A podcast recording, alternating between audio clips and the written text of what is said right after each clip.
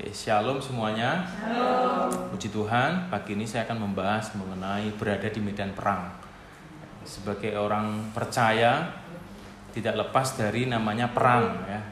Berada di medan perang. Perang itu sudah dimulai sejak sejak zaman perjanjian lama. Kita banyak melihat mendapatkan wilayah, memenangkan pertempuran dan mengalahkan musuh. Nah, masalahnya adalah siapa musuh kita hari-hari ini? Apakah orang-orang di luar sana atau diri kita atau bagaimana? Nah, kita akan nah, saya akan membahas mengenai hal ini. Uh, kita harus hidup sebagai orang-orang yang yang menang ya, tidak bukan orang-orang yang kalah dan ini adalah hal yang harus utama ada di dalam diri kita. Uh, mari kita buka Alkitab kita di Efesus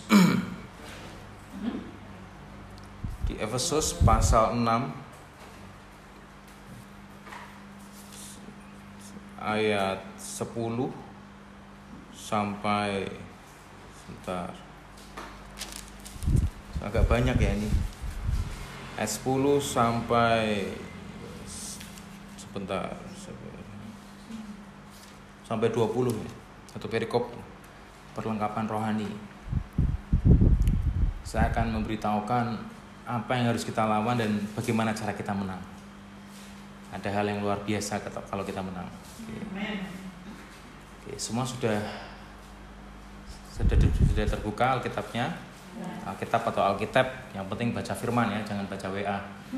Oke, sudah semua ya. Oke, saya bacakan perlengkapan rohani. Akhirnya hendaklah kamu kuat di dalam Tuhan di dalam kekuatan kuasanya. Pertama-tama kita baca satu ayat ini dikatakan adalah kamu kuat di dalam Tuhan, di dalam kekuatan kuasanya.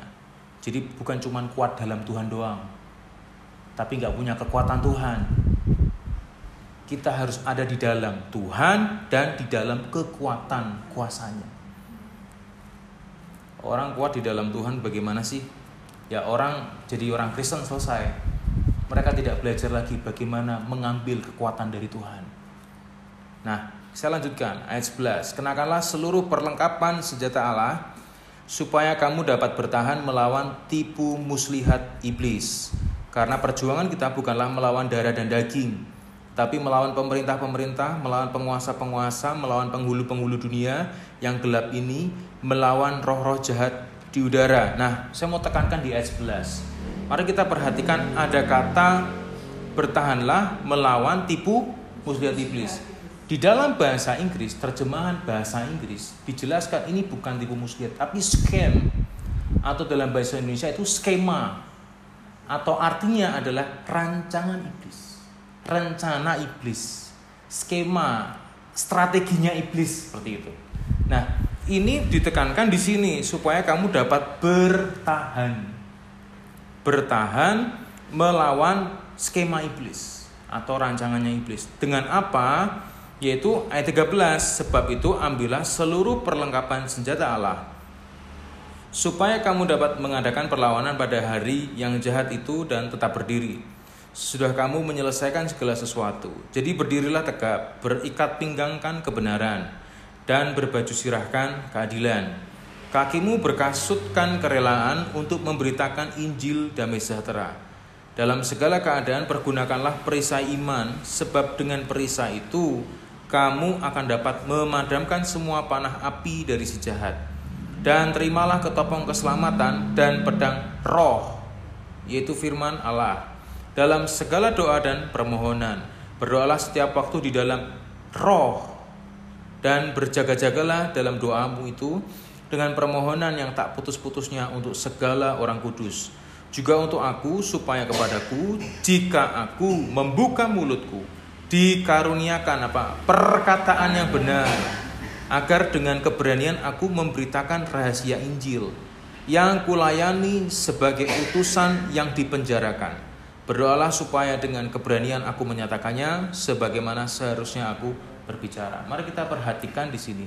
Saya tidak akan bahas satu persatu ya. Maksudnya satu persatu perlengkapan rohani, oh tameng, oh ini dan sebagainya. Tapi yang saya mau tekankan adalah bagaimana kita harus memahami rencana musuh.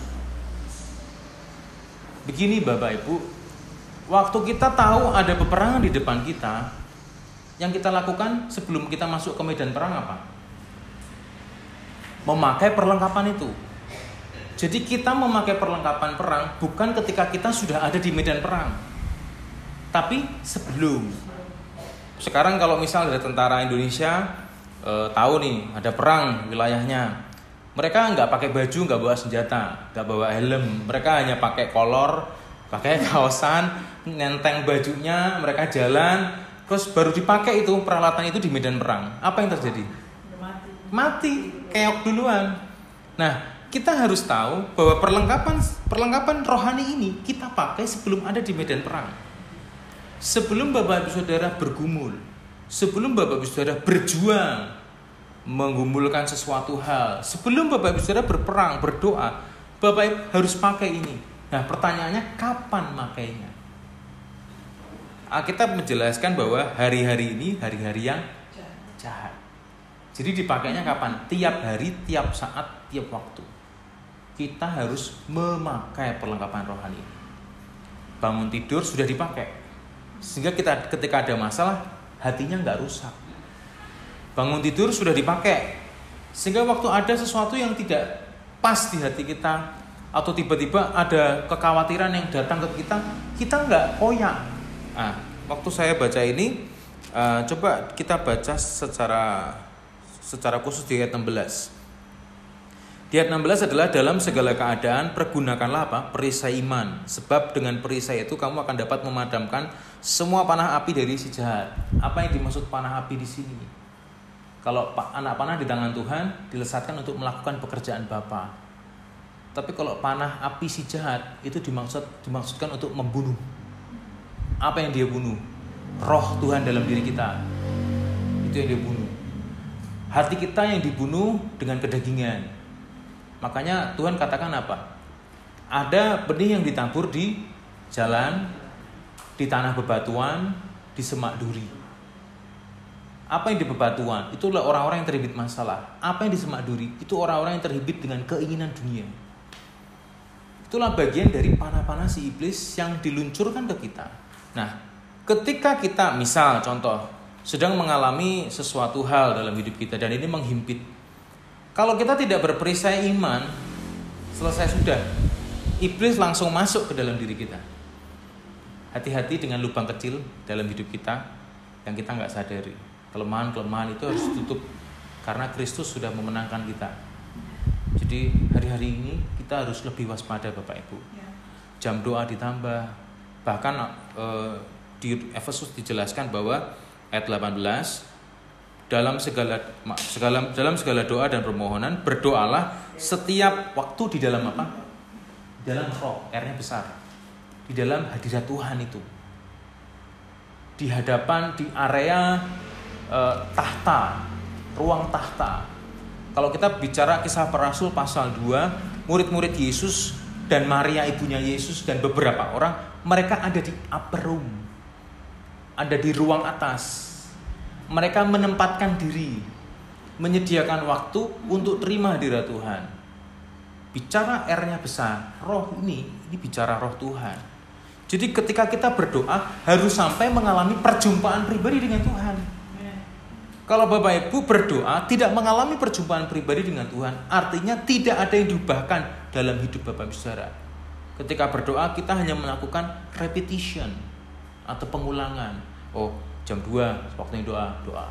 Oh, besok lagi jam 2 waktunya doa, doa lagi. Tapi nggak ada yang terjadi karena di dalam doa kita tidak terhubung dengan Tuhan. Sedangkan firman Tuhan katakan ini bahwa berjaga-jagalah di dalam doamu itu dengan permohonan yang tak putus-putusnya untuk segala orang kudus. Jadi ada hal yang luar biasa yang harus kita kerjakan hari-hari ini. Ini bukan perkara main-main.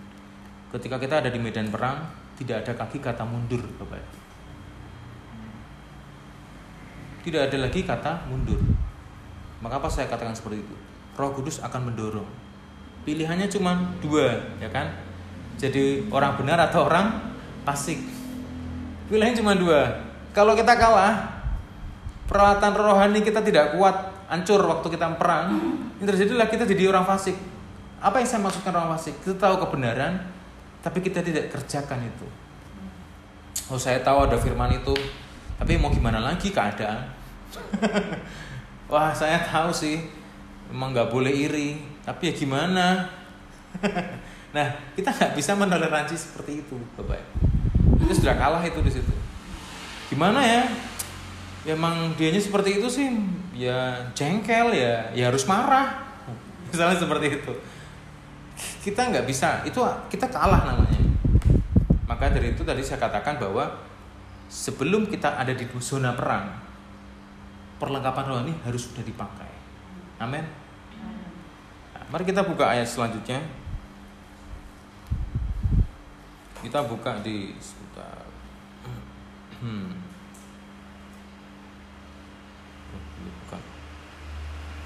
Kita buka di 1 Yohanes ya. 1 Yohanes pasal yang sebentar hmm. Oh, pasal kelima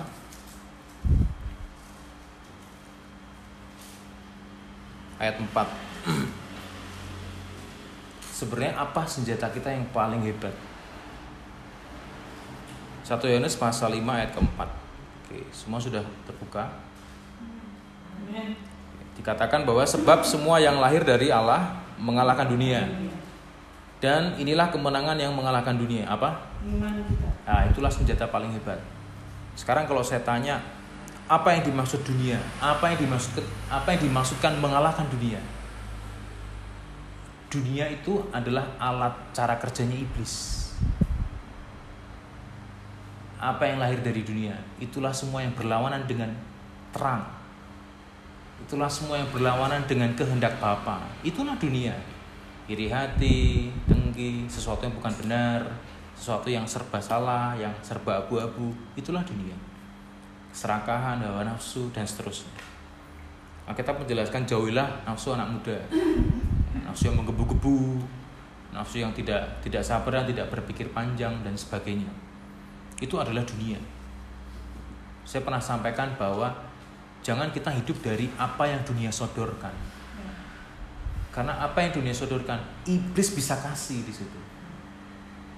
Tapi hiduplah dari dari firman yang hanya keluar dari mulut Tuhan. Amin. Sedangkan bagaimana iman kita bertumbuh? Iman itu bertumbuh dari pembacaan firman. Yang pertama itu. Yang kedua, ketika kita terima firman itu sendiri, iman itu bertumbuh. Iman bertumbuh, ketika iman bertumbuh, itulah waktunya kita mengalahkan dunia. Mengalahkan tipu muslihat iblis, mengalahkan skema musuh. Kita tidak lagi menjadi tawanan, tapi kita menjadi pemenang. Kalau kita hidup hari lepas hari dan seterusnya hanya menjadi tawanan, Bagaimana kita bisa merasakan kemerdekaannya roh beri? Tidak akan pernah bisa, Bapak. Karena kita hanya terus tertawan, hidup hanya untuk survive, hanya untuk bertahan hidup. Seperti halnya hewan, maaf kata. Kucing, kucing hidup hanya untuk cari makan, berkembang biak, lalu mati kan? Tidak ada value lain, tidak ada nilai lain. Sedangkan kita tidak bisa hidup sama seperti hewan Value kita apa? Nilai kita apa? Kita menjadi anaknya. Itu yang harus kita kejar. Itu sebabnya tadi saya katakan ketika kita ada di medan pertempuran, tidak ada kata mundur. Yang ada adalah harus menang. Amin. Inilah iman yang harus kita bawa. Iman kita harus dibawa. Itu sebabnya ketika kita berdoa menyembah dalam bahasa roh, selalu saya tekankan apa? Sampai terhubung dengan Tuhan, sampai sefrekuensi karena begini Bapak Ibu Saudara, kalau kita cuma menyembah cuma sekedar bahasa roh seperti ini, syarala baba baba baba ngantuk, nanti akan hilang konsentrasi. Kita harus menyembah secara energik. Syaraba karata kayak jiwanya ikut nyembah gitu. Nah, penyembahan yang seperti itu itu membawa api yang berbeda nanti. So, teman-teman kita di sebelah mungkin bisa terbakar juga ikut ke impartasi semangatnya.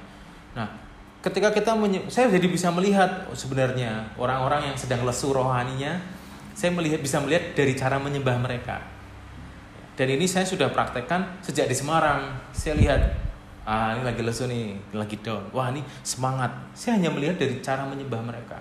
Mungkin ada yang beralasan e, capek habis dari sini. Kalau rohnya kuat gairahnya tinggi secapek apa pun akan duduk dan mendengar firman menyembahnya energik sekali.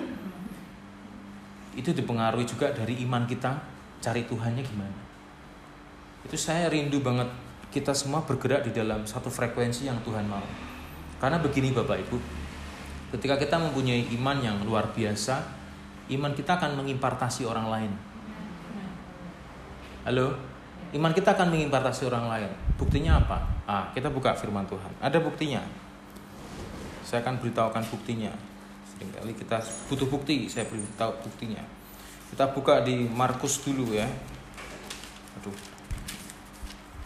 Eh, Markus. Nah, Markus pasal 5 Markus pasal 5 hmm. Sebentar, sebentar.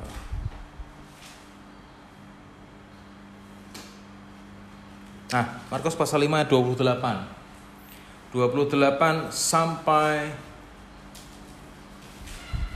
29 Saya akan beritahukan sebuah iman yang mengalahkan dunia. Saya tidak sedang berbicara tentang mujizat ya Tidak saya sedang bicara tentang iman yang mengalahkan dunia. Sudah ketemu semua? Kita semua sudah tahu kisah ini toh? Nah, saya bacakan sekali lagi. Sebab katanya, kata perempuan ini ya yang pendarahan, asal aku jamah saja jubahnya, aku akan sembuh, akan sembuh.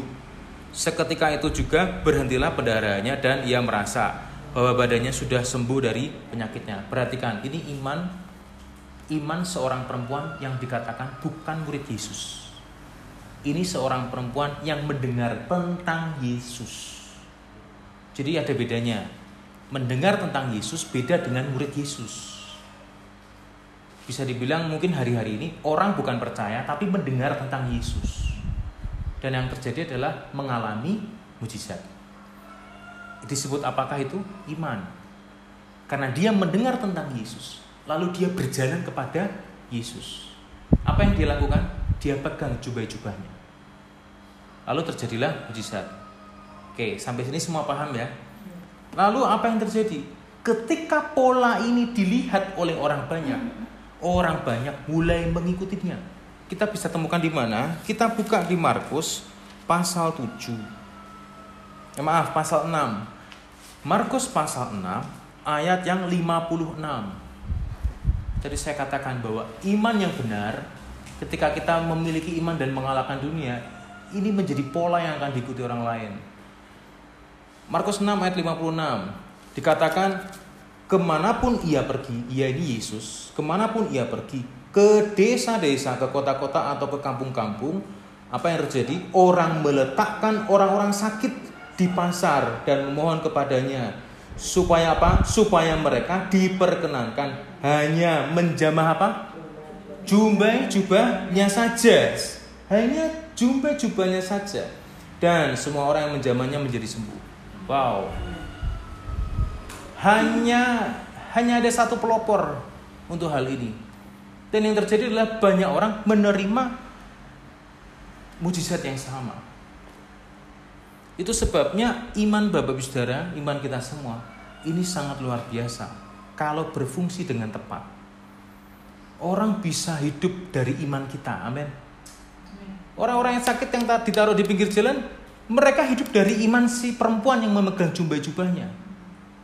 Itu sebabnya saya pernah sampaikan, kita tidak lagi hidup dari sumur kehidupan orang mati, sumur Yakub.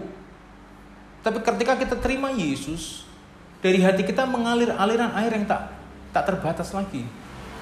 Sehingga sebenarnya menyembah di dalam roh dan sefrekuensi dengan Kristus atau Bapa di surga itu dapat kita lakukan di mana pun dan kapan pun. Tidak terbatas on-site atau online. Itulah ketika kita ada di medan perang, sebenarnya jaminan menang ada dalam hidup kita. Tapi mengapa banyak orang percaya jatuh dan bangun?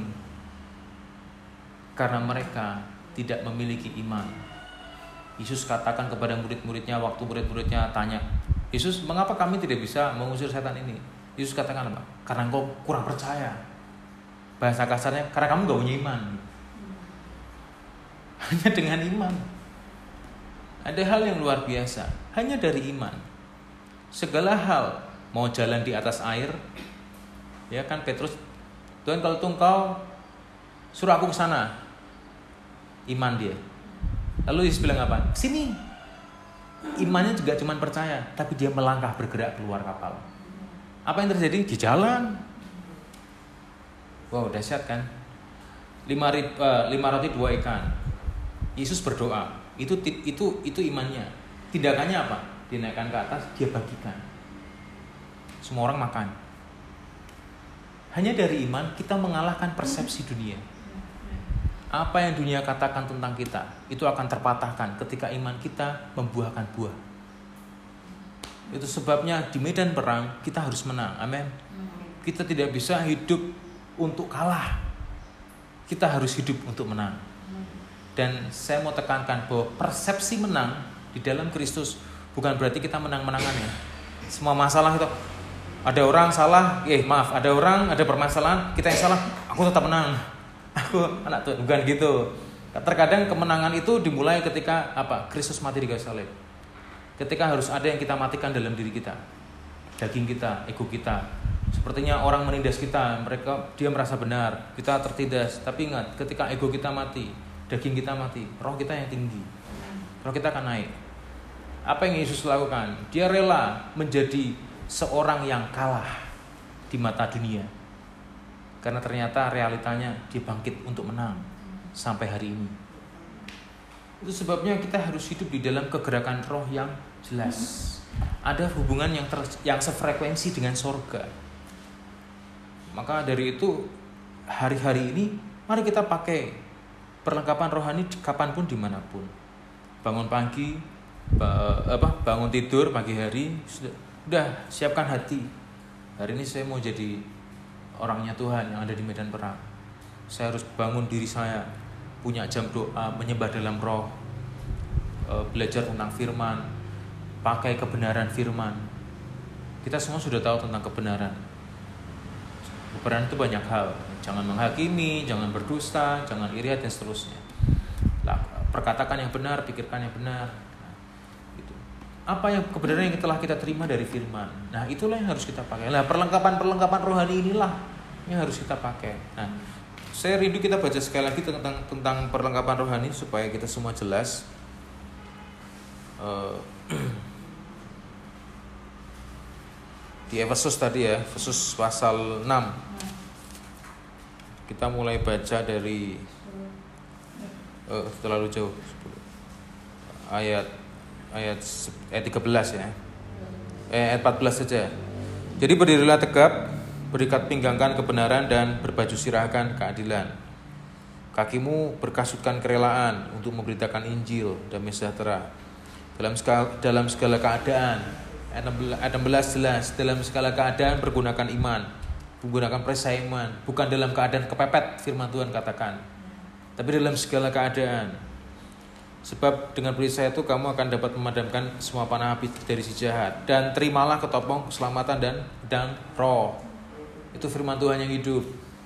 Waktu kita menerima itu, firman itu harus benar-benar hidup. Karena firman yang hidup adalah Kristus itu sendiri. Kalau kita mau terima firman yang hidup, maka proceeding words akan turun ke kita. Apa itu proceeding words? Itu firman yang fresh. Itu adalah rema. Makanya kan saya selalu ajarkan ketika kita berdoa, minta firman apa Tuhan yang harus aku kerjakan bicaralah di hatiku. Atau bahkan ketika kita mendengar firman tiba-tiba ada seperti kata-kata atau tulisan di hati kita yang menggembang. Itulah rema. Itu adalah firman Tuhan yang hidup, yang fresh. Kita hidup dari itu, amin, Bapak Ibu. Lalu selanjutnya adalah dalam uh, dalam segala segala doa dan permohonan berdoalah tiap waktu dalam roh R-nya besar dan berjaga-jagalah di dalam doamu itu dengan permohonan yang tak putus-putusnya dan seterusnya. Ini adalah hal yang luar biasa. Bahwa perlengkapan rohani kita kerjakan sebelum perang. Waktu perang tidak boleh ada kata mundur dan harus menang. Karena apa? Iman kita. kalau semisal aduh aku kok aku sudah menahan diri untuk tidak melakukan yang salah tapi kok masih aja kadang terlewat perhatikan. Apakah iman kita sudah sinkron dengan kebenaran? Apakah kita terlalu memperhatikan diri kita atau mencintai diri kita sendiri sehingga kita tidak mau harga diri kita uh, apa ya bisa bilang diinjak-injak uh, atau terusik wah bahasa drama sinetron Koreanya ya. Jadi kadang-kadang Roh Kudus membuat kita untuk hei tahan kalem orang dunia merasa menang atas kita tapi perhatikan ketika kita kalem merasa tertindas merasa kalah roh sedang bekerja menekan daging kita. Amin. Orang Kristen itu hanya sepertinya kalah. Hanya sepertinya, bukan kalah beneran. Kristus sepertinya kalah. Bagi iblis, waktu lihat Yesus disalib, oh mereka senang. Yesus mati. Tapi iblis tidak tahu keseluruhan ceritanya. Iblis hanya tahu masa itu, tapi Tuhan sudah tahu masa yang akan datang. Bahwa apa? Dia akan bangkit Hari ini Kristus sudah bersama dengan kita. Buktinya apa? Buktinya kita terima Roh Kudus. Itu bukti bahwa Kristus bersama kita. Karena dalam Alkitab menjelaskan Roh Kudus itu adalah bagian dari rohnya. Jadi kalau hari ini kita terima Roh Kudus, kita terima bagian dari rohnya. Berarti Kristus dalam diri kita. Makanya kita tidak boleh jadi tawanan. Kita harus menang. Amin. Amin. Saya rindu siapa pun yang mendengar firman ini semakin hari makin lama makin kuat. Perjalanan rohani kita tidak naik dan turun. Amin. Kita orang-orang yang menang. Puji Tuhan. Tuhan Yesus memberkati.